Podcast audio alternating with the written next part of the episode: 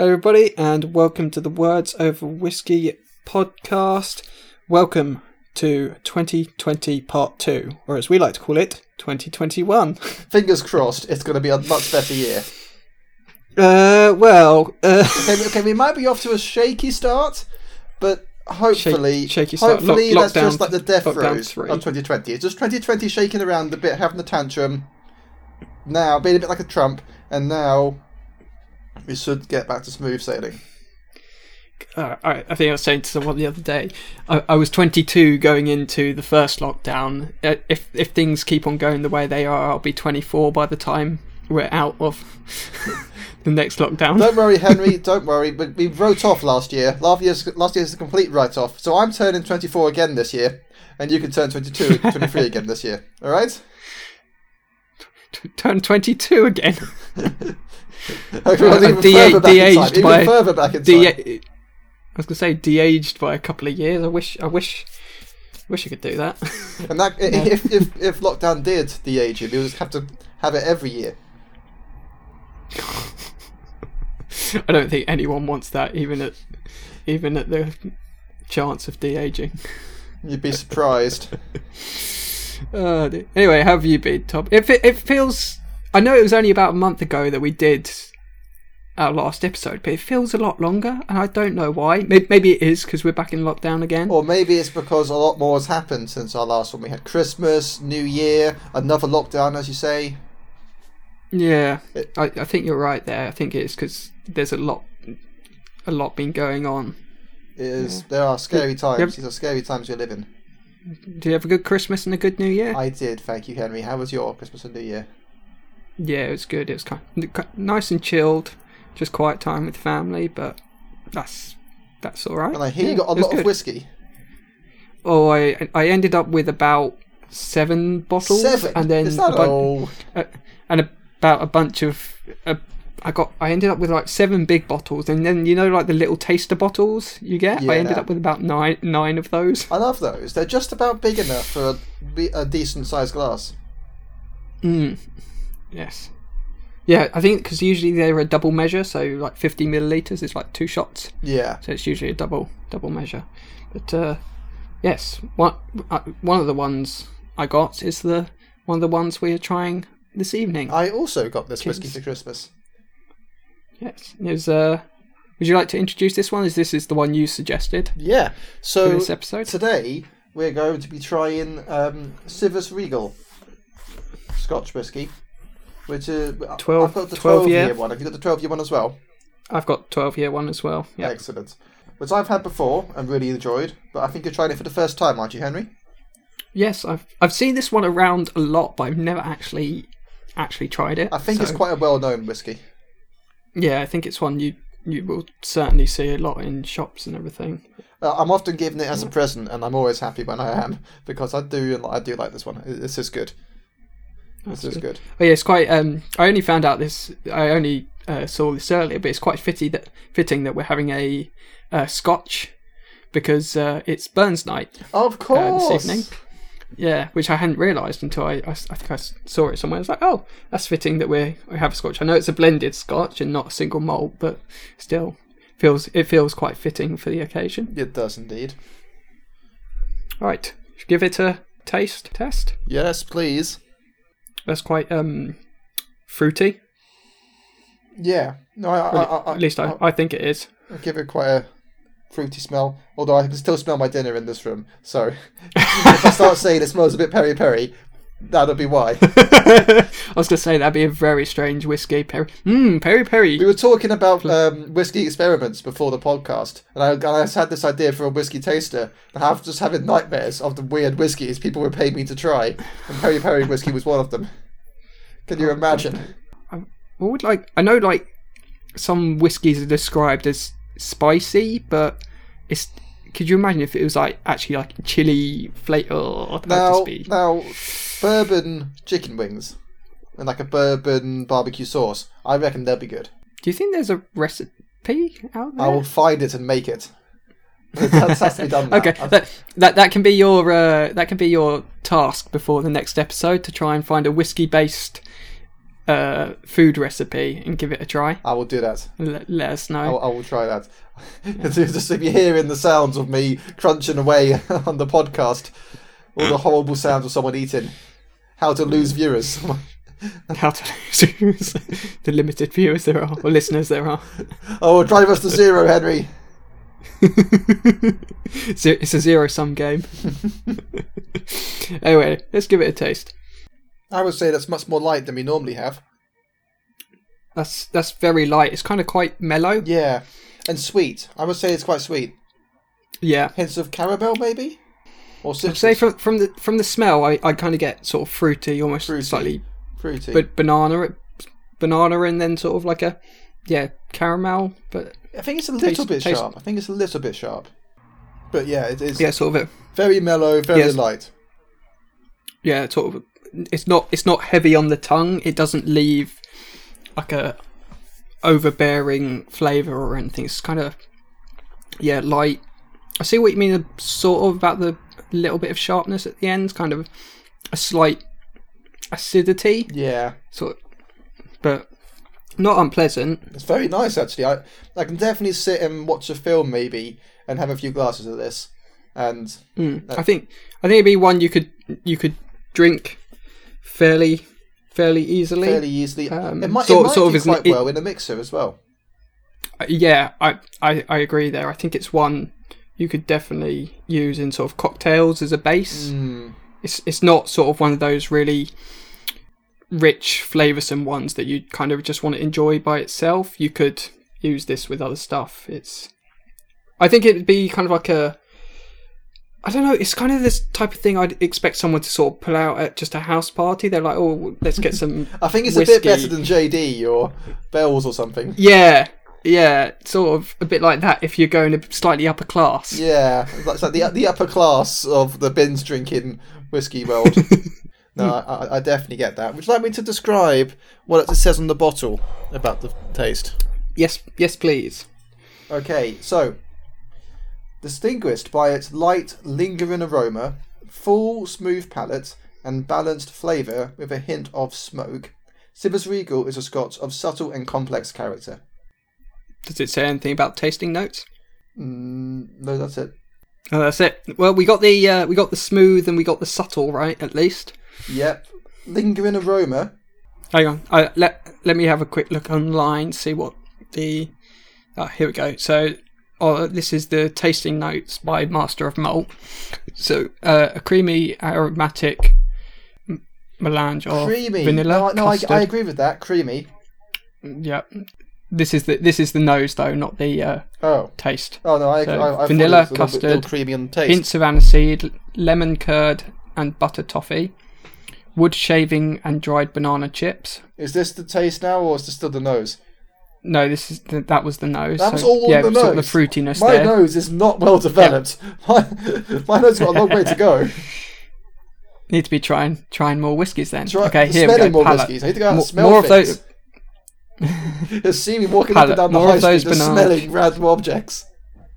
okay, palate. More of those banana chips showing through on the palate. This more creamy hint of barley malt, peppered with a little bit of allspice. Note, notes of ground walnut and caramel. Caramel. I said caramel. Finish is light spice and black pepper. Uh, Pepperness. That, I think of that might be sharpness. That pepper. Possibly. Yeah, I think I definitely got the sort of the fruitiness that it, it says from the sort of dried banana chip flavour. I guess kind of with the smoothness that kind of fits in with the creamy creaminess, as you said. Yeah, creamy hint of barley malt. Yeah, bit of the sharpness. Maybe that's kind of like from the spice. Yeah. Or the pepper. But I think that's quite good. Hmm. Yeah. I think. Anyway, if I- Tom. If, if, if I was going to spend the, the amount that I would normally spend on this bottle, though, I think I would just get Tullamore. Yeah, I think it. I think it's around 20, 25 pounds. Yeah. I, I think I'd, I'd either get Tullamore or I'd, or I'd get something like a Ben Bracken. Or maybe if there's something else on offer, like if Woodford Reserve is on offer again. Mm. I mean, it's it's not bad, but I think there are Better. definitely a, a- quite a few whiskies that I would I'd either pick over this or be willing to put a bit more money into getting. It's not. I'm glad to have tried it, but I don't think. I wouldn't say no if someone offered me a glass or a bottle. Of course, I'm very yeah. grateful to have been given this as a present. Yeah. Uh, right, Tom, are you ready for a bit of whiskey trivia? Oh yes, I'm always but ready for whiskey trivia. Cool. So I'm going to be talking about casks, the casks that whiskey matures in. Right. Now, whiskey matures in these oak or sherry barrels or casks, and after a s that's how it sort of gets its flavour. So as it matures, the sort of flavours from the wood sort of seep into the whiskey itself, Yeah. and that's how it gets that kind of like woody flavour and um, that sort of that colour. Yep. Yep. But after a, a few times, sort of these um, flavors begin to fade away. So, do you want to uh, take a guess at how many times uh, you can use the cask before the flavors begin to fade? Twice. Not too far off. It's about three or four oh. times Oh. that sort of the rate of maturation slows and the uptake of the flavors from the wood begins to reduce. So to combat this, what it's what happens is barrels kind of regenerated in a process called decharring or recharring. And what happens is they take the ends off the barrel and then in in the inside they shave off a thin layer of the wood. And then they heat treat it by uh, sort of toasting or charring the barrel Right.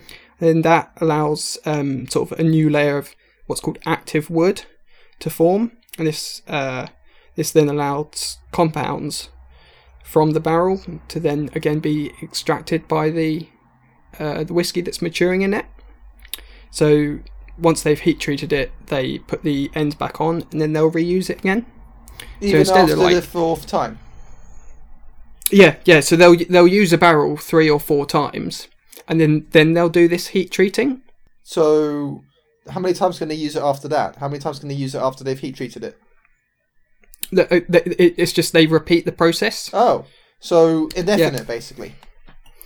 Yes, although then I don't know this for certain, but there there probably is a point where they'll use a new barrel. But the um yeah, so the idea is they use this barrel, and then they'll take a thin layer off it, heat treat it, and then they'll use it again for another three or four times. Well, there we go. Yeah. So that's a little bit of whiskey trivia for this episode. Very interesting.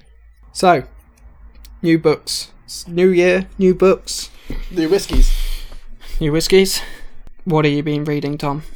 You, you're you're working your way through quite a big book at the moment, Yes, I'm you? slowly working my way through a huge book, which is actually an omnibus of 10 quite small books, um, called The Great Book of Amber, which is a fascinating series from the 1970s about a family of people who can travel between parallel worlds. I was gonna say, no wonder it's taking so long. I I thought it was just one big long book. I didn't realise it was a 10 individual books. yeah. Yeah, no, it's 10 individual books. So there are pages where they recap what happened in- in the last book, but Mm. the books are only about 200 pages each, or yeah, 150. So I'm like, I, I, I literally just read that. It's okay. Let's keep, let's, let's carry on. Let's keep going. And it is fascinating the way it's written and the things that they go and see. But I am getting a bit annoyed with the main character, who is has got this massive lack of empathy. Mm. I mean, if he didn't, occasionally he'll do something nice, and if it wasn't for that, I would say he's a psychopath because he just doesn't seem to show much empathy at all. Any interest, like a family member will die, and the next day he'll be like, "Right, so back to the matter at hand," and without any funeral or no silence, a minute silence for my lost brother, none of that. Just right, okay. Well, what, what were we up to? But maybe maybe that's a plot point potentially. Maybe it'll turn out he's like a psychopath or something in one of the later stories. Well, to be fair, um, some pe- old friends will bump into him, and then they'll be surprised if he hasn't killed the people around him. So maybe it is going to be a plot point. Maybe he is just meant to be crazy. Hmm. that's cheery. Yep. but I've also been reading um, the subtle art of not giving a. Oh well. Oh, can I say it on on air? Yeah, Yeah. We got we got an explicit warning, so Brilliant. people know. Um, the subtle art of not giving a fuck by Mark Manson. Now, I was surprised because when you you said you hadn't read it. I it was a couple of years you you got given the book. Yes, I a good remember. I thought you'd this book to already read it. a while ago. A good friend gave it to me a while ago, and but I just struggle so much with non-fiction, as you know, Henry. Mm. Um, so I, I I have persevered and finished it now. It is, I would say, it's definitely tough love, but I definitely needed to hear everything that was in it as well. Yeah, because I had the audiobook, so I'd listened to it before. I think a couple of years ago now. But when you said, "Oh, I'll I'll re I'll reread or I'll read this one to finish it," um, I went back and listened to it as well because I, I think it's really good. It is Um, very good. I've- But I, I, I think I've- of all the non-fiction books I've read in the last year, this might have to be my favourite. Oh, really? Yeah, Oh, that's that's good because to hear. it's not a decorated admiral or a um, athlete or anyone like that telling uh, trying to motivate me. It's just an ordinary person telling me his views. Yeah, and it's, he he even admits he's like a screw up in some areas. Yeah. Like with it in in the book, he talks about instance where he got caught with drugs when he was a kid. Yes. and yeah, Yes, he did. I, I quite like the way he presented that because it, it, it, it, it has this long spiel about him being interrogated for drugs. And at the end, he goes, "Well, I had them, of course." yeah, because the way he presents it, it's as if he's just been, he's been wrongly accused. Yeah, but no, he has got the drugs. yeah, it- It has got that that um, I think it says ruthless humour. yes, yeah, Well, I noticed Henry on the back of my book copy of the subtle art not giving a fuck. it's got uh, a list of quotes from other authors who uh, are praising the book, and Yeah. the first one is Ryan Holiday, yes. who I know you're Yes. a fan of. Yeah, they're they're they're um they're friends, I believe, and I've uh I've heard Mark interviewed on Ryan's podcast. Uh, it was quite it was interesting like listening back to it because I can kind I can see why uh, they share like similar ideas and stuff. And there's some of the stuff that Mark talks about in the book which kind of correlates with stuff that Ryan writes about. Like Ryan writes a lot about stoicism. And some of the stuff that uh, Mark included in the book is it, it's not explicitly stoic. He's not like saying this is how to act stoic but it's in in a similar vein to some of that stuff so that was that was quite interesting to uh, You've, you've listen- spoken about back to. stoicism before. Could you sum it up for me? Because whenever I, I've tried to look up like definitions or whatever online, and I'm still a bit hazy on the subject. it's it's kind of slightly difficult because in a way it's something I'm still learning about at the, at the same time, but in a way it's uh, it kind of put it put me on the spot here. I know. That's why I asked. Yeah, it's.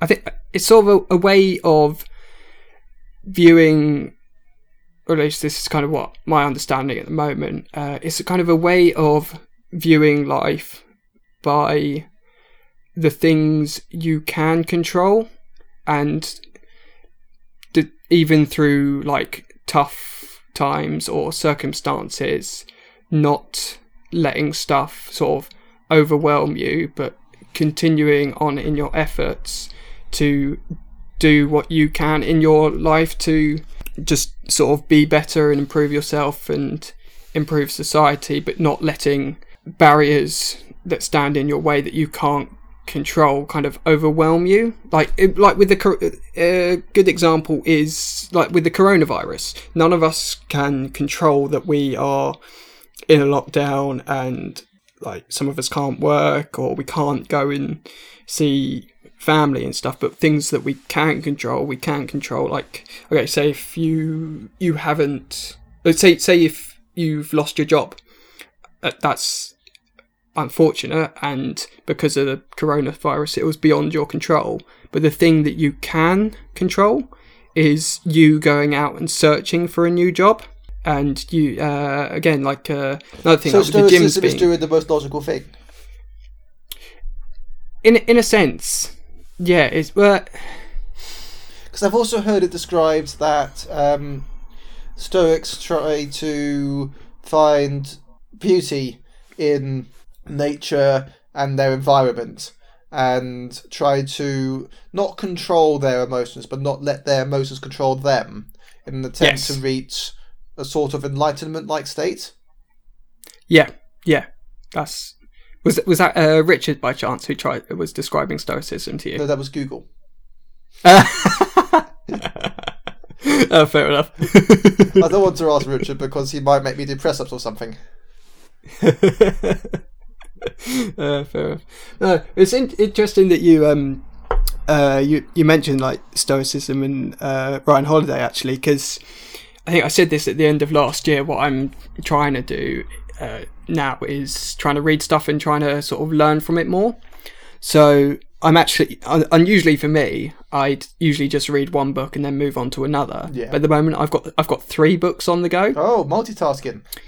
Yeah. So uh, um I might have to try One- that while I read this massive mam- um, Amber book, actually. So I actually get some Yeah. other reading done. So, so two of the books are books I'm, I only read like sh- short sections from and try and learn from them. So, uh, one's called Tools of Titans by a guy called Tim Ferriss, who ironically is another friend of uh, Ryan Holiday's.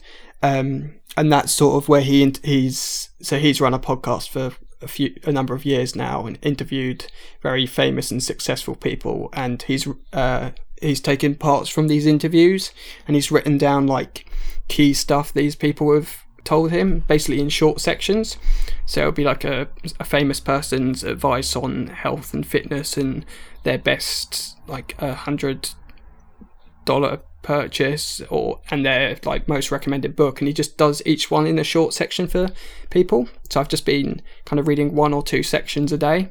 I think Just slowly working my way through that. non-fiction, I try I try and keep um, the amount I read to be in short bursts, so that I can think about what I've just read and try and yeah learn it and absorb it better. and uh, the other one is uh, Ryan Holiday's book called The Daily Stoic, where it is just a Stoic for every day of the year. It's just a short um, passage by a famous Stoic, and then just a little description underneath it. And so it's just one page a day.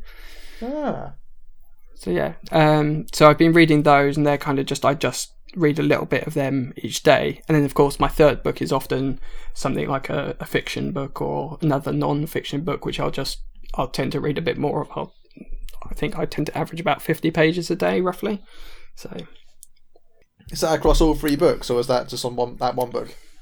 it often uh, just the one book. Usually, so I'd, I'd say a 300 page, page book will usually take me about a week. Those are Whereas these other two, Henry. I'll, I'll Rookie only read a few pages each day. Yeah, all right. We don't we don't all have time to just sit there and read a. Actually, we a do. day. Actually, we all do, Henry. Well, not if you, not if you're trying to do other stuff. And besides, you're meant to be working. No, um, I don't know what you're talking about. My boss isn't listening to this, is he?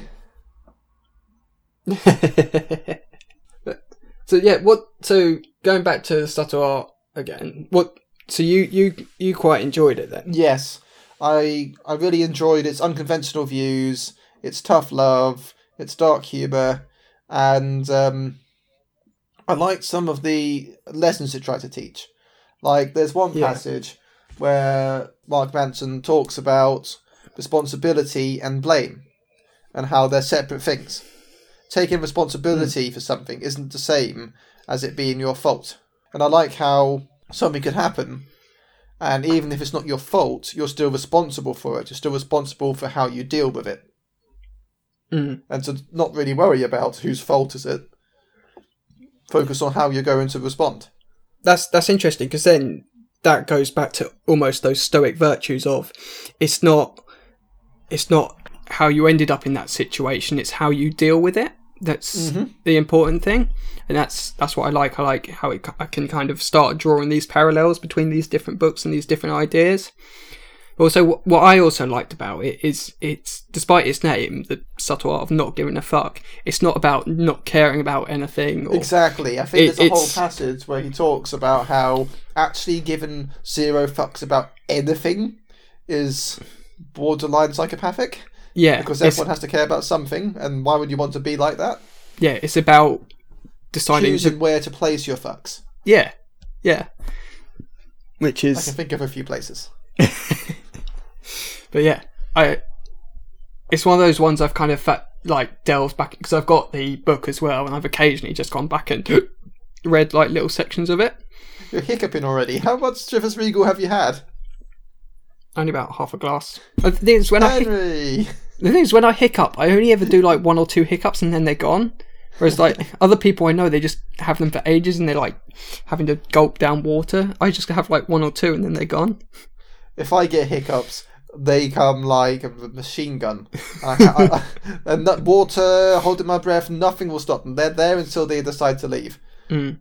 And they're really annoying. Not just for me, but for the people around them, around me, because they can't escape. As you were saying, Yeah, no, I just just saying how yeah, he's right. It's it's deciding where to give a fuck really, and he just says like nowadays, like particularly in this modern era, so many people are over over worried about what what how they paint their perfect life on Instagram or social media or anything, and he's like, no one actually really gives a fuck nope. about your life on Instagram, and he he just says uh, it's like so many people are worried about presenting this perfect image that, but like people get so stressed about how they have to look good for everyone on there, but at the end of the day, no one no one overly cares about how good or bad your life is on Instagram or like the the picture that you paint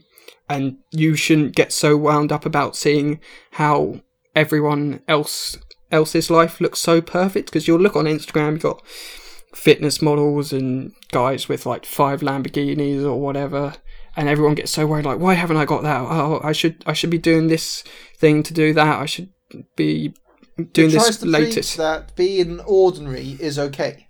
yeah tries to preach that if you're ordinary, you shouldn't see it as I've failed. You you should see it as I've yet to succeed. Hmm. If you even need to succeed at all. Yeah, or sometimes that you're so wound out, wound, wound up and uptight about what you think you should have, you don't realise What you often do have. what you do have. Yeah, it's like uh, at the at the end of the book, he talks about the death of a friend of um, who uh, drowned, and how it that kind of hit him, and it made him like reassess his life. He ended up like re-enrolling in university courses. He got fitter. He got healthier. He got um, his first girlfriend and stuff. And He wrote a best selling book. yeah, Hmm, Henry. unless unless it's drowning in whiskey, Tom. That can be arranged. Oh God, That no, can be please. arranged. Yeah. You can combine your knowledge of the casks. But yeah, it's it, and like right at the end of the book, it's like it, it helped him sort of like reorientate where to give his fucks, and it was to be- better himself and not care so much about Video games or parties. yeah, yeah. I, I that kind of surprised me that you said it's it's one of your favorite non-fictions. Which Why did, did you think it wasn't really me? no, it's just when I recommend non-fiction to you, I don't really know what what your What response is going to be. Yeah. Well, I am unpredictable, as you know. Mm, Um, um, but I have I was not lying. This was my favourite. Mm. It will be one of the few that I might actually reread. Nice. It's interesting that you've you've been talking about stoicism now because I that gives me a, a idea as to the next book I want to recommend to you. So Hmm. you say again, you sound skeptical. Yes, we'll see. Henry. well, if, uh, it, it- if, but- if, but- if it's going to be what I think you're going to recommend, we'll see. put put it this way: if like you said, you didn't quite understand stoicism, this this one could well probably help give you an idea. If I want to understand Stoicism I could always bribe you with cider. or whiskey. Mm, one or the other, it usually works. So, what have you been reading? So, before um, lockdown three was implemented, you'd sent me a big long list of books you wanted me to read, but then of course lockdown Yes. happened and we couldn't do, do our usual book swap. Yes. However, one of the authors you'd included on the list was uh, Neil Gaiman, who we're both big fans author. of. And Yes. looking through uh, one of the bookshelves in our house, I found one of his books that I hadn't read before, which was The Ocean at the End of the Lane. It's quite a a sh- fantastic book. it's quite a That's sh- great quite a short book, only a Very little over two hundred pages. Have you finished it? Yes, yeah, I finished it uh, a couple of days ago. What did you ago. think? I really enjoyed it, but it was It is so completely good, different from what I kind of expected. But it is very Neil Gaiman. It is It was very Neil Gaiman. it is quint- it is quintessentially Neil Gaiman. But it kind of shifted and changed as I read it to from what I thought it was going to be. So I thought it was. It it kind of is. It's kind of this sh- short story of this man who's remember remembering his childhood memories from when he was. and was he's trying to work out was it all what was everything that happened some game or some fantasy or did it all actually happen Yes, yes, it's kind of like this reconstruction of his childhood memories where you you as the reader can never quite tell whether it's happening in his imagination all these fantastical events and strange goings on. And it's that's why I really liked it because it's you're never quite sure is it is it this sort of fantasy realm that he has that has kind of intruded on his real life or is it just this make believe of children. And and, it you have to read it to find out. But it it is kind of very reminiscent of childhood in a way. You think you think back to when you were a child like playing in the playground and stuff and you're like imagining imagining like dragons and armies and jedi or whatever I was the Jedi when I was when I did that. I was the Jedi. Um, but no, I do get what you mean. Neil Gaiman really captures this sense of childish innocence and play. Um, I think I read an interview or watched an interview with him where he was talking about writing this book, and actually a lot of the childhood, I believe, he draws from his own childhood. yeah i think it was He really um, remembered being the childhood very vividly, and was able to put that into the book. And Yeah, I think it's like the the uh, at the at the end of the book there were, it was like a Q and A, and one ah, of that's that was it. Yes. yeah one one of the It was things in the that book. he It was in the book the whole time. I didn't watch Yeah. anything. so there was a character in it who was an opal miner, and that he that was actually drawn from his childhood. Yes. Yeah, and there there were bits and pieces that I think he he looked at like old family f- photos and stuff like that, and things he saw. He then kind of wrote descriptions, and it, he kind of pieced it together to form this book.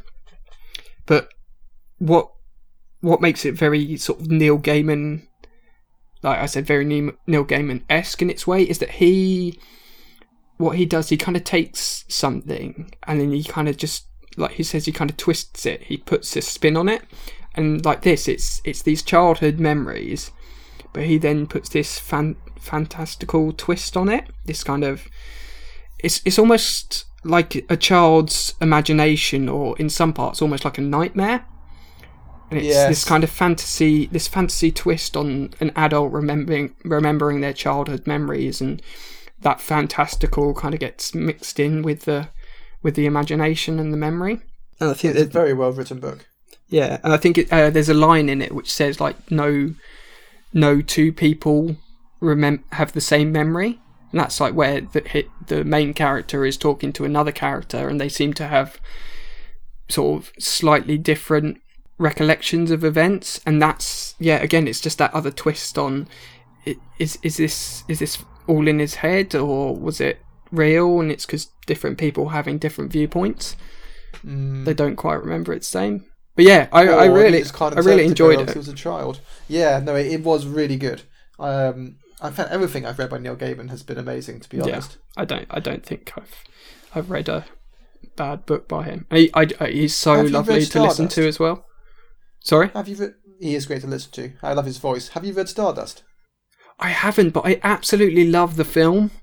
I've seen the, The- film so many times. The book is about a, only a little bit longer than those to the End of the Lane. It's quite Yeah, small, I basically. it wasn't until recently though I actually knew he'd written it. I just thought it Didn't was I a film originally. Yeah. I haven't it- seen the film. Is it worth it? Oh yeah, I really enjoy. It. It's got um, uh, I think it's got Robert De Niro in. It's got Charlie Cox, the guy who plays Daredevil. He's in Oh. it. Yeah, you you definitely recognise quite a few of the actors and actresses in it. Yeah, I re- it's it's like one of those films I remember quite well from childhood. I think I, I must have seen it like a dozen times. It's yeah, it's like one of my probably one of my favourite childhood films. Yeah. Well, fair enough. So I read that. Um, what else? What else? Oh, this was quite interesting. So the first book I read this year, it's called uh, Project Possible, and it was about a guy who uh, set the new world record for climbing the 14 highest mountains in the world. Oh, And so, long did it take him? uh, so the previous record was at around seven years. He managed to get the world record down to seven months. Whoa, that's a lot. Of, that's a massive improvement. yeah. So um, the guy's called uh, Nimsdai Purja. He's a uh, no, of course, with me, he's an ex um, special forces guy. But no, really, really interesting because it is. It's not really much to do with his time in the army or the special forces. It's actually a lot more to do with this uh, world record attempt. It's kind of like uh, like there are a number a number of times he nearly died. He had to help because he's quite a good mountain climber, of course. Uh, he helped out with like rescue operations and everything. But yeah, it's just a really, really interesting tale. But the funny thing was, I finished this book, and then about a week later, uh, I was in my local shop picking up uh, just like some bread and milk and stuff, and I saw the newspapers, and he was on the front of one of the newspapers because Oh, because what he happened? so he and his team just set another world record by being the first uh, the first team to summit uh, K2 during the winter season. K two. Uh, yeah, one of the highest mountains. Oh, and they were the only ones to go up there during winter. Yeah, so no one had summited it before during winter because it was considered too unsafe. So he and his team were the first ones to do it. And so that I like. I, love these people. Like, oh, you shouldn't do this. It's really dangerous. Right. Mm, Hold my beer. yeah, literally, they see it as almost a personal. Ch- when someone says they can't do something, they see it as a personal challenge. That they're like, right, I'm gonna go do it. You can't give me a million pounds. I bet you you can't do that. No, I can't. I don't have a million pounds.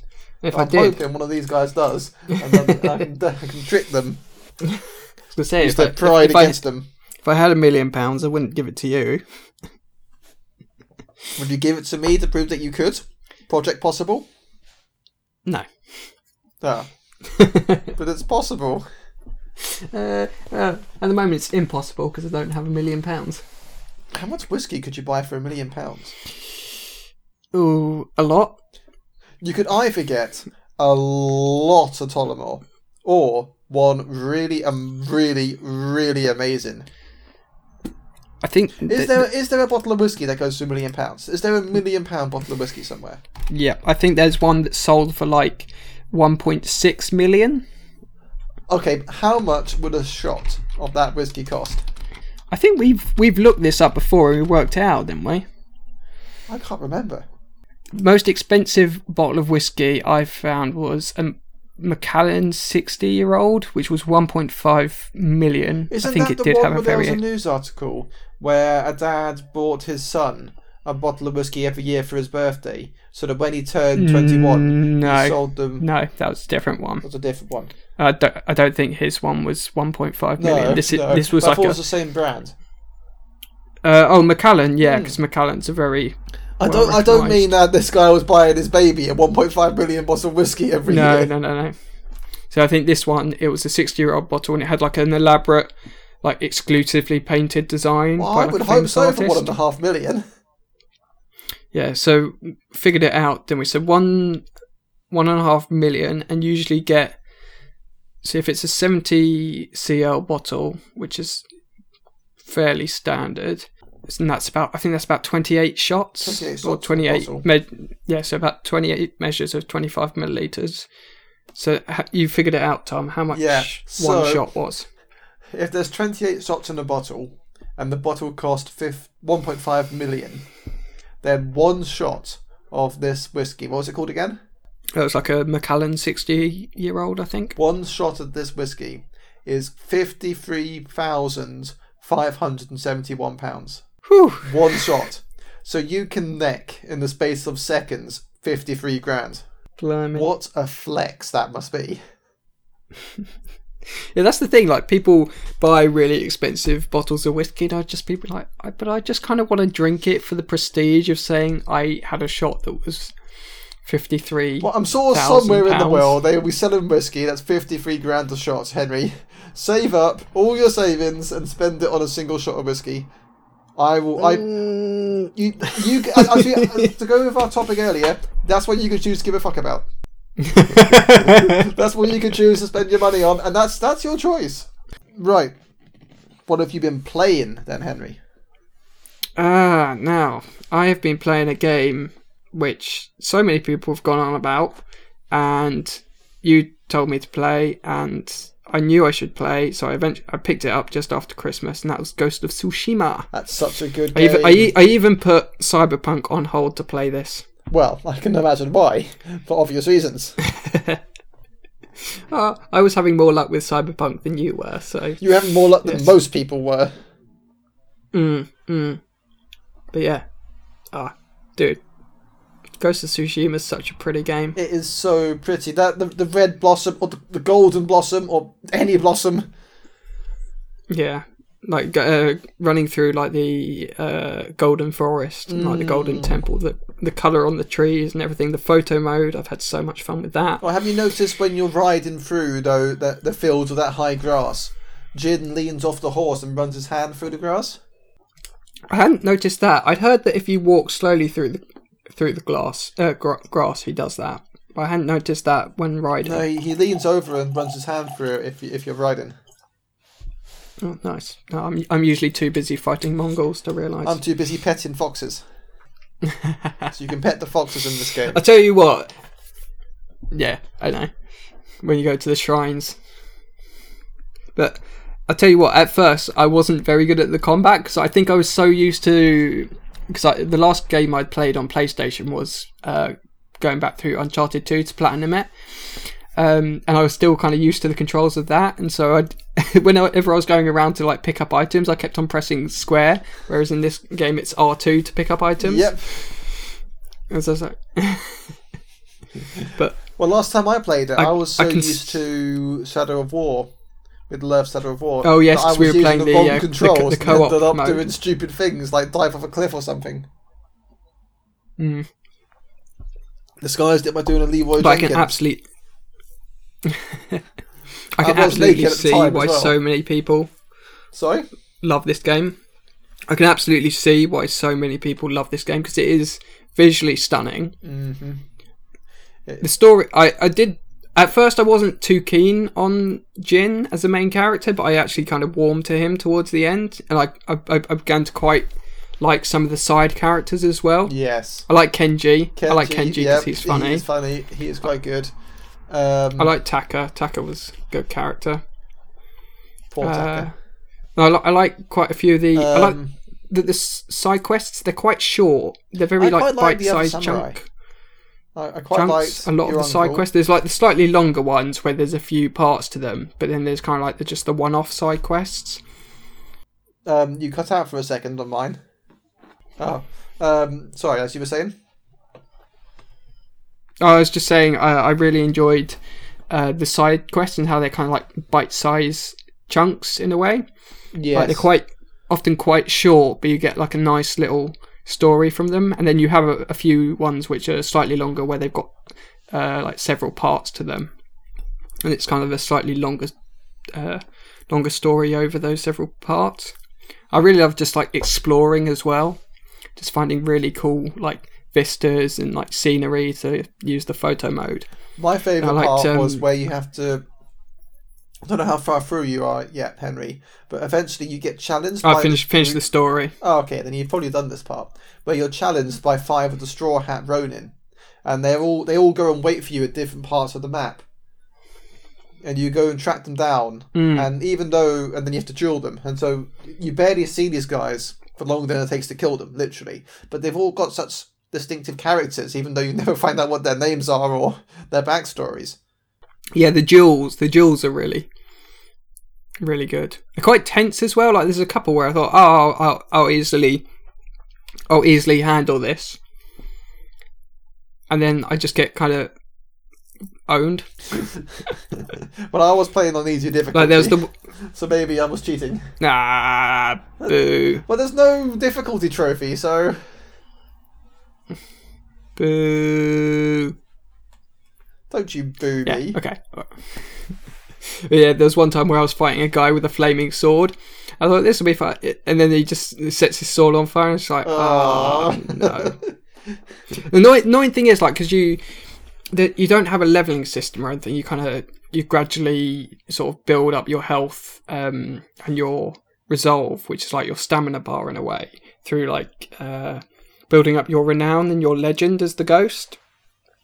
But what I find really annoying with the yeah, but what I find annoying with the duels is if you lose the duel, you lose all of your um, resolve, which is what you use to heal and perform special moves.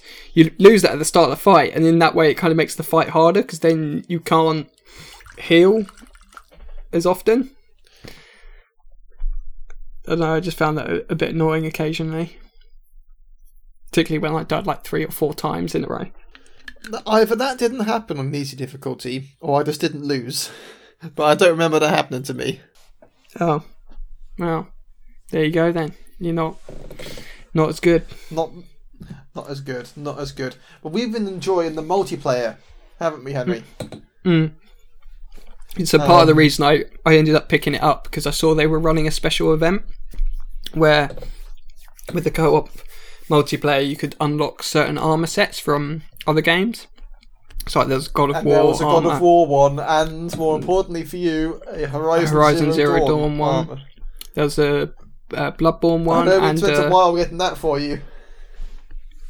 the thing is, I don't actually use the hunter that much. I actually tend to use the samurai more, and even then, I It's don't just easier to play as a samurai, isn't it? Yeah, I don't use the I don't use the God of War armor that much either. I found the, like a all black armor, which I thought looks even cooler. It looks like shadow armor.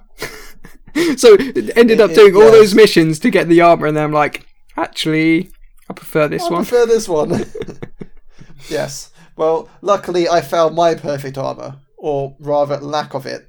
I play as yeah. a naked assassin who kind of orbitally drops on top of you before, before you have a chance to realise it. No one expects an orbitally drop in naked assassin. No one expects the naked assassin.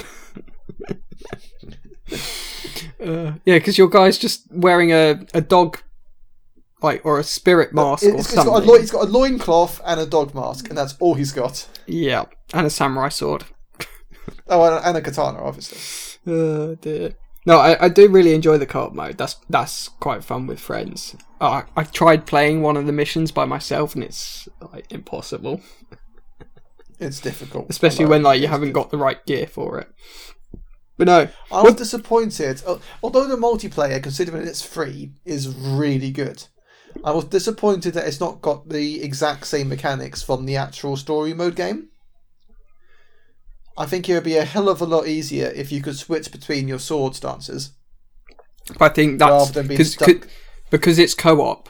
It's it's to allow variety. So someone's able to deal with like enemies with shields, whereas another one's able to deal with with ones with spears by using the different stances. Because But it's the same problem as Fallout 76. They made Fallout 76 on the assumption that people would work together. yeah, but this is And is once again here, yeah, they but don't.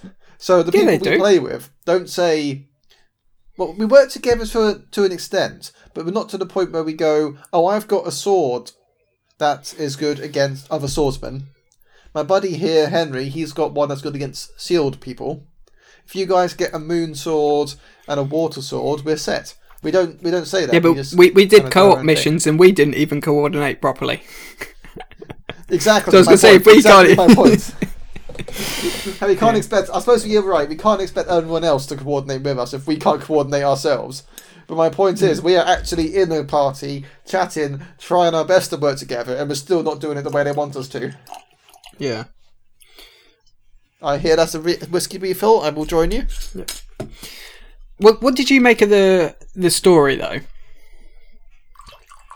The story. Yes. I thought, at, like you, at first it wasn't too strong. Well, actually, no. I quite liked the beginning. Oh, the the, But- the opening the the opening with the beach charge was phenomenal. That was so much was fun. I kind. I kind of wish there were a few more moments like that in the game because that was A few such more a bigger battles. Yeah, no, I get that actually. yeah. Because e- even e- ending. Go on. I was going to say like where you're retaking like one of the castles with uh, a certain character. I'll stay spoiler free. It's kind of like yes, we're retaking the castle. Charge! And there's like I don't. I, why does this feel slightly underwhelming? Yeah, no, no. I, I think I know the one you mean. It is a. There was there were some bits that were spectacular, as you say, Mm. and there were other bits that were underwhelming a little bit. Um, but I loved every single one of the duels. Mm. All the duels are. It's just so atmospheric, where you you always face off against them first. Yeah, it, like, it is like those old samurai eyes. movies or like a western where it's just Yeah, one on one. That's what inspired the game, and, and and you slowly draw your sword, and it's just. Yes, I can definitely see myself as a Ronin, Henry. Yeah, I was gonna say now that you've read Book Book of the Five Rings, you know all those samurai. I'm techniques. basically an expert. I'm basically an expert, is what I think. But yeah, I I did find myself like warming more to the characters at towards the end. At first, I thought they were a bit too rigid and not a lot of character, but I I did I did like come to like a lot the characters a lot more and begun to enjoy the story more.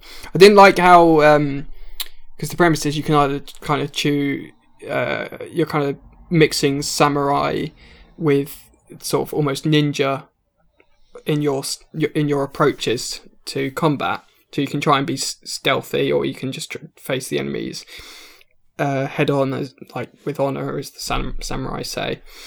I Um, hated the stealth and the archery in the story. I was really good at the combat, but if if, if there was a mission where it's a, it, it, required stealth, I was really annoyed because I knew I could even if I triggered the alarm, I could definitely fight my way out of that and live. So I don't need to stealth this. I Hmm. can fight everyone one on one and still win. Yeah, the, the the bits the bit I didn't like is where it kind of has those flashbacks in a sense, and it kind of guilts you for using the stealthy technique. I understand it Oh, makes yeah. sense. I, I understand it makes sense from the story perspective, but it kind of But it's a bit jarring. It's a bit abrupt. yeah, and it's kind of like, well, uh, I barely saw those because again, I barely used stealth if I didn't need to. Yeah, and it and it's it doesn't really have any repercussions either. It well, Well, moral repercussions. Yeah, but it's. I, I did like it that it does give you the flexibility to go between the two though that you can like often when I was like trying to take down an em- enemy camp I do like the the noble samurai standoff and I take down like Oh five, yeah, the standoff. I- You press yeah you press up or you press down, then you stand off against a bunch of them. yeah Oh yeah, Yeah. that that is cool. I- I- but they all come running at you. he's just go. Yeah, Just- I'd, I'd, I'd use that. I'd use that to take down a bunch of enemies, but then the alarm wouldn't be raised. So I'd then sneak into the camp and then like assassinate everyone else, and it just it just made it. Oh no, I, no, I, I would just easier. walk straight in the front door and be like, "Come at me, fuckers!" Like one samurai. How many things have you brought? Ten? That's not enough. Yeah, I, d- I did like. I did find the combat a bit challenging at first, but I really liked that once you unlocked more skills and abilities, that you do just become this badass samurai warrior who can just like cut through hordes of enemies, and it was I really enjoyed that. Like when you're sort of on the badass role, it's really cool. It i- Yeah. it is cool. I have to admit. That's why I didn't bother with the stealth. It's just so much better just to actually fight them. I, I like it when I scare them and they run away, and then I just shoot them from a distance. That's quite good, I guess. yeah. Although the dogs, I hated the dogs. They were so annoying. Mm. Um, I'm hoping after the success of this game, they find other famous samurai to make games of. Well, I, I think that um, a friend sent me a message saying that they're the studio Sucker Punch are hiring at the moment. So he said maybe they're working on a second one, which I think is Oh, I entirely so. entirely possible. I think after the success success of it, they will. Well, there were multiple attempts from the Mongols to invade Japan, Mm. so very possible. Yeah, I'm, I'm sure they'll they'll find a way to story wise to continue it. I think it's I think it was too successful to leave it as a a standalone. But yeah, I really Although enjoyed I, it. I know the sequel you're most anxiously awaiting for this year. Yes, Horizon, of course, and God of War two. There's those are my Oh, top they're two. making God of War 2, Yeah, they're making uh, God of War Ragnarok. It's gonna be the next one. and that's coming this year. Yeah, yeah. Horizon and uh, well, provided they're not delayed because of COVID, um, they should both be coming out later this year. So it'll be a it'll be a battle between those two for which I play. That's provided I can get a PS5. Uh, Yeah. Yep, that's a problem. Well, at least, if you, at least if you do get a PS5, you can get Cyberpunk and then it'll actually work. I often get confused why they say a game's been delayed due to COVID. I fully understand that COVID causes problems, but can't programmers work from home? they can, but of course, it's trying to coordinate the team and everything to make sure it's all running smoothly. Well, I guess. Yeah. I guess, but it shouldn't cause as as big a delay as, say, a theatre who can't do anything. Well, if you think about it, they've all been working in an office and then suddenly they're th- thrown into complete disarray. They've got to set up a system from by which they can work from home. Well, yeah. So the, all of last year, I fully get that, but we've it's almost been a year now since these COVID disruptions have started, at least for us. Um, you'd think they'd have found a way to make everything more streamlined and efficient by now. Oh, they probably have, but then do you want them rushing a game and it not uh, releasing? I don't know, no, no, good- no, no, no, no. Don't get me wrong. Take as long as you need on those games. They should have taken longer with Cyberpunk. Sorry, I don't know where that came from. Um, but no, do not rush a game. Do not hmm. rush a game. That's not what I'm saying. I'm just saying, surprising that there's still delays because of COVID when we all know it's here and it's going to be here for a while. Hmm. Well, I think I think people are finding workarounds and everything. But yeah, I'm uh, I'm working on working towards getting the platinum of uh, uh, Ghost of Tsushima, and then I think I'll go back and finish up uh, Cyberpunk. S- Still really enjoying that, and then uh, I, It's unplayable for me. I, I, I, can't do it.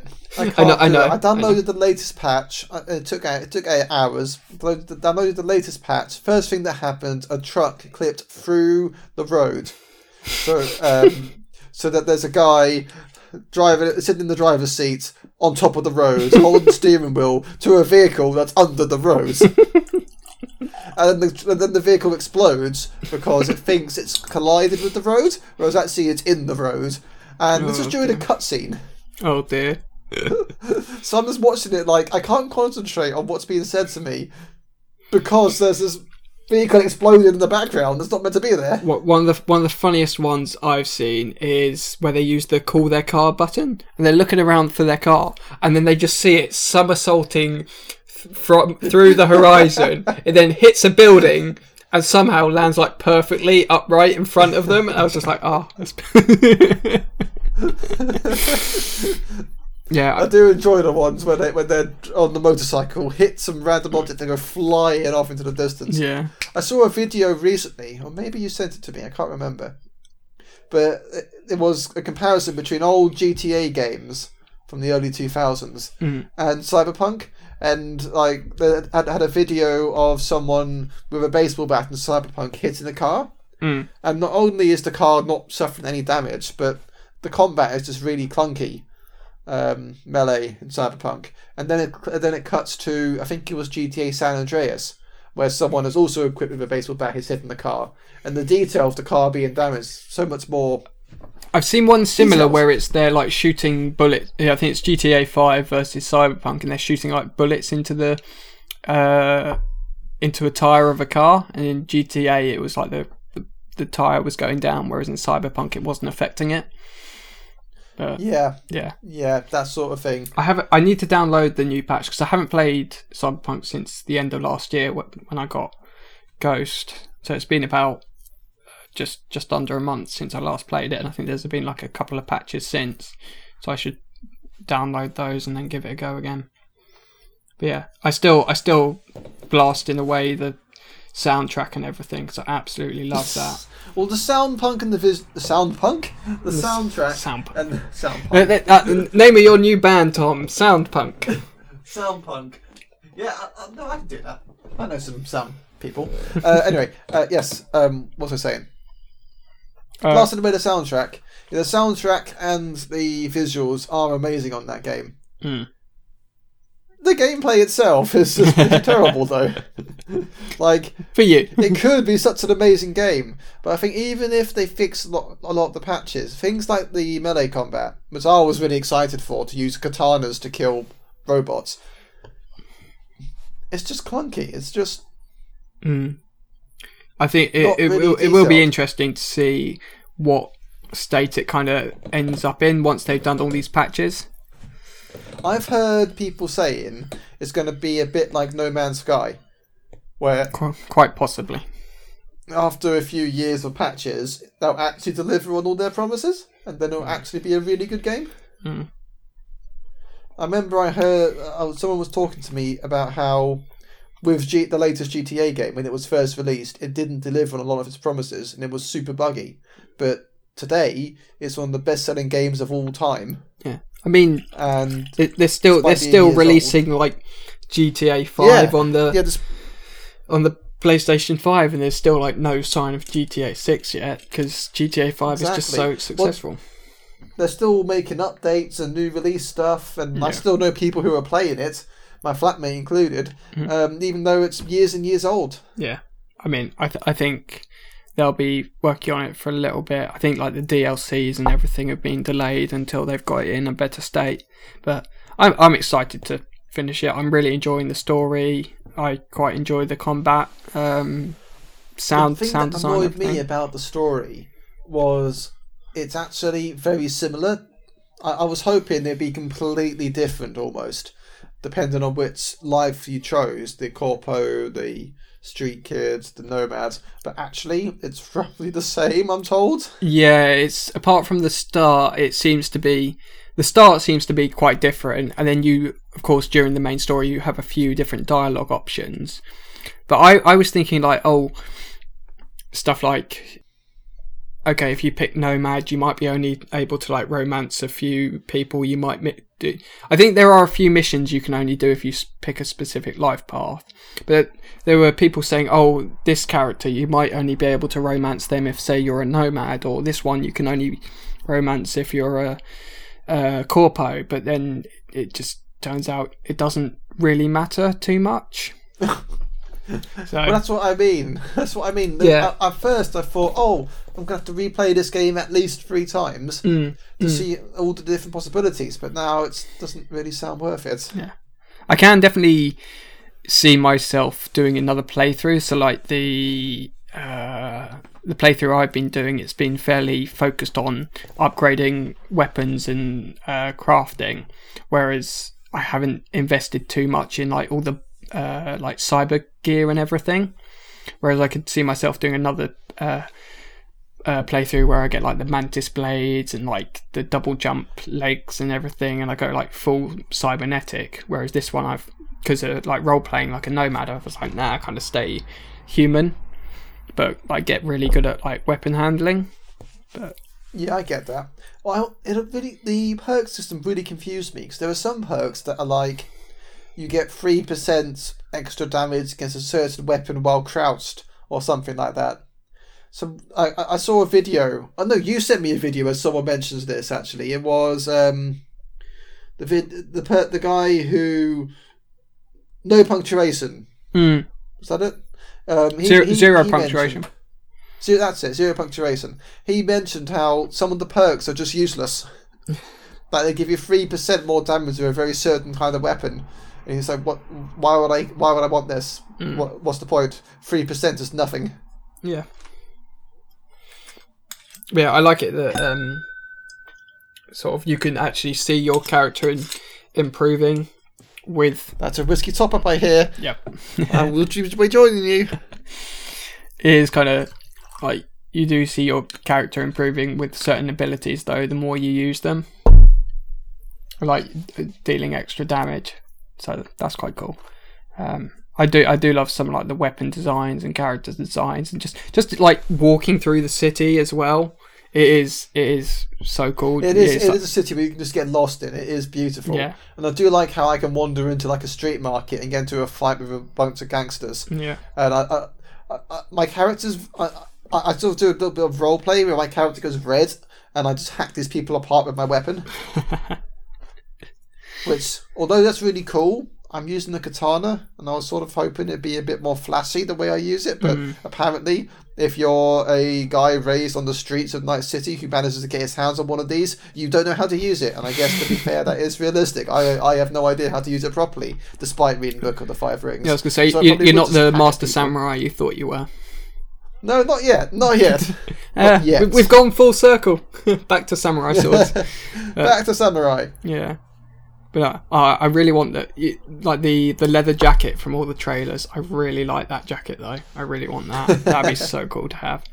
Do you think someone have someone's made it in real life? Oh, I, think I imagine so, like cosplay and stuff. I imagine they've made it. I How much would you pay for that jacket? uh, I can't pay too much at the moment because I haven't got a lot of money. Hasn't got any money. Oh, Henry. Damn it, COVID! Why? I could, I could pay them in whiskey. I've got a lot of that. uh, Not sure that's going to go down well with most people, Henry. uh, anyway, so what book or books are you looking at reading in the upcoming future once you've finished your book of Amber? Well, by the time I finish this, it might be 2022. It's taking me quite a while. So I'm probably thinking of starting another book while I'm still reading this because it, it, it is. It's quite heavy going. It takes me longer to read a page in this book than it would in other books. So I'm thinking I've, I'll, I'll set myself a target of like 50 pages in this book and then move on to another book. Sort of like what you're doing, Yeah. but with more fiction orientated. Mm. But so why don't I? I'll, I'll have three books as well, Amber, and then one non-fiction and one fiction. So what? I'll, I'll I'm opening up recommendations for the non-fiction. Non-fiction, non-fiction. Right. Um, I'm gonna suggest. I was thinking before you make a suggestion. I Mhm. thought I'd make this known. I was thinking. Obviously, you're really into Stoicism. I was thinking of going out and finding a school of philosophy that I'm that, that for me to be really interested in. And I was thinking of getting the book on that and reading that. Then we can compare our schools of philosophy. on that note, you basically kind of stole an idea here, and I would I would suggest now this Mhm. this was okay. So the way I kind of got into the philosophy was through Ryan Holiday and his book. Um, Obstacle is the Way, which I've mentioned a few times now. And his top recommendation is Meditations by Marcus Aurelius. And I'm gonna I'm gonna recommend to you Meditations. I'm gonna recommend the Modern Library edition by Gregory Hays because in it, at the introduction, it explains Stoicism before it then de- delves into Marcus Marcus's um, uh, writings. It, and it's the quite only thing I know, the only thing I know about this book was I remember when you first got it and you first started reading it, and you first you read the first few pages and you looked up at me and said, "Tom, you would hate this book." ah yes, but no, no, no, no, no, no. You said I wouldn't enjoy it. but you said you want to get to know this, and I think this would be a great introduction. I said I wanted you to explain it for me. No, you were literally just saying that you want to, you were looking for a book of Stoic philosophy that we can. I said I was looking for my own school of philosophy. Okay, well let me let me explain. In Marcus Aurelius, he has here there are several what are called books, but they're only about twenty pages each, and he has short passages in it. When I was reading through this, I was writing down passages that kind of like struck a chord with me. So what I think it would be interesting for you to do is for you to read through it and write down the ones that are kind of like stuck with you, and then we can compare and contrast. And it's fairly short. It's only about 150 to 200 pages. So even for a non-fiction book, I think you can work your way through it quite quickly. And I will buy you a bottle of cider to go with it. You're really desperate for me to read this book. No, just just because I think it would be like like you were just saying, you you you're open to the suggestion of reading a book of philosophy or stoicism to try and understand it a bit more and i think this is a good introduction it's not overly heavy My only it's not a is super long book I'm not. I'm not being difficult for the sake of being difficult. My only problem is when someone is described as being stoic.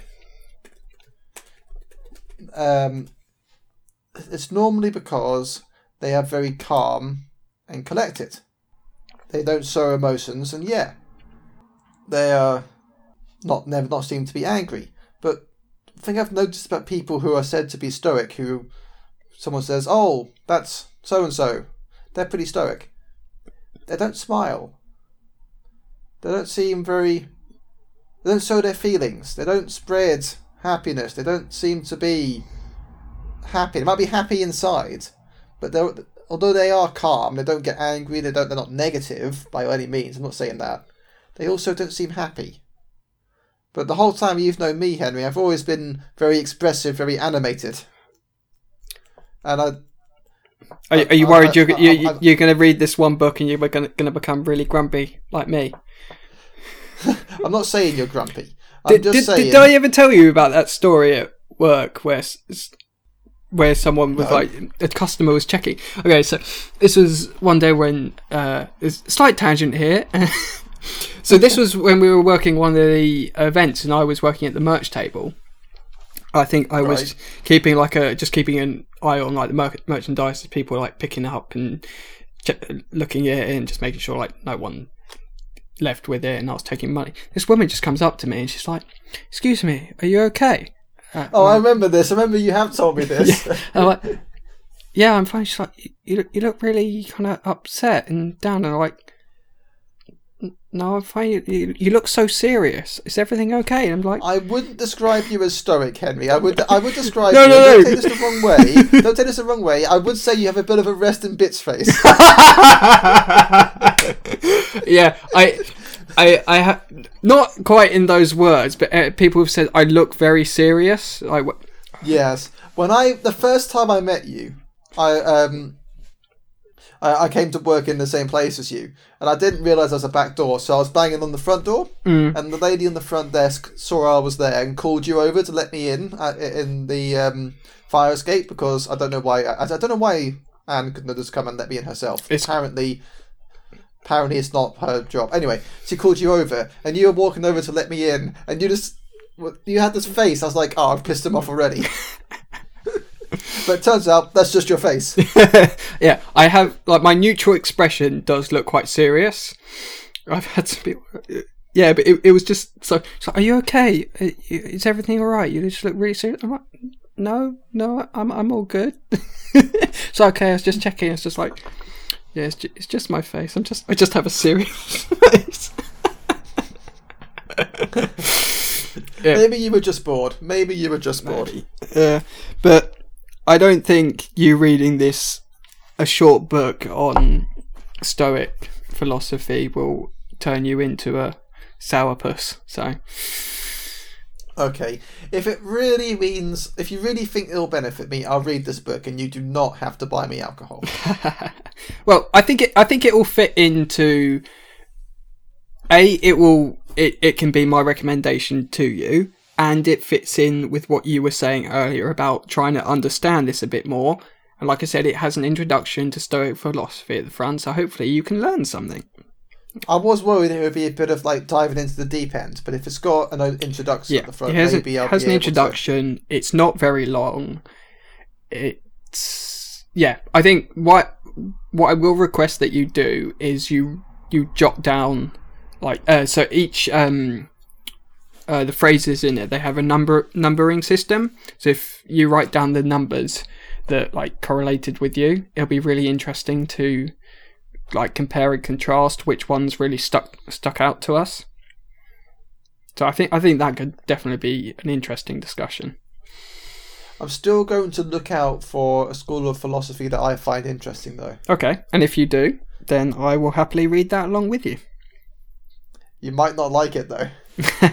well, I didn't say I have to enjoy it. I said I will read it. but Oh, Henry, challenge accepted. yeah. Okay, all right. I I am up for you reading that and us discussing that. Now you've lent me to. So another one is from one of our favourite series, which you introduced me to last year, which is a so it's a spin-off from the first Law trilogy. By Joe Abercrombie. Yeah. I'm gonna put that one on hold because that's a fairly long one. It's about 600 pages, and there are a few other It's so good, though. Yeah. It's so good. Um, I'll save that for a future episode because there are a few other books I want to read in the meantime because I've got a whole shelf stacked with books that I haven't read now. So I'm going to read the other one you lent to me, which is I Claudius, which is one you have mentioned a number of times on the podcast. So that would be one. I think I, I think you'll really enjoy that because I know you're a big fan of historical fiction, Mm. and um, I Claudius. It's so it, it's has been described as a fictional biography from of the Emperor Claudius Mm. uh, before he becomes emperor. I- I don't count that as a spoiler because it's historical fact that he becomes emperor. Oh my god! Spoiler alert! Spoiler alert. yeah, basically. Anyway, I, I really like the. Um, I know you're a big fan of the Ro- of Romans. Yeah, I really like I think history. you might view them in a slightly different light after this book. it's not very sympathetic. Fair enough. Well, I can save my uh, opinions on it for the next episode once I've read it. I can't wait. Yes. So we each we each have our new book for next time, and uh, yes. Well, thank you everyone for joining us in this first episode of 2021. Hopefully, it will continue to get better. But Uh, yes, uh, if it's been getting better so far for you, that is. Because for us, it's not been getting that much better. Yep. Well, just well. I mean, America has a new president now, and he's uh, he's definitely Not a complete fucking idiot. that's one way to put it. Yep. I was I was going to say something different, but yep, pretty much. you were going to be diplomatic. yeah, yeah, and you went straight to the straight for the throat, really. Henry, do not try and lie. You share my opinion. Can't deny it. yep. Yeah, so that's that's at least one positive to come from this year, at least. But uh, yeah, we will see what the year holds, and uh, hopefully more whiskey, more books, more discussion. I I'm looking forward to it. If that's the case, then I'll be very happy. Good, good. Well, thank you very much for joining us on this episode, and we hope to see you next time. Bye for now. Bye for now. Stay safe.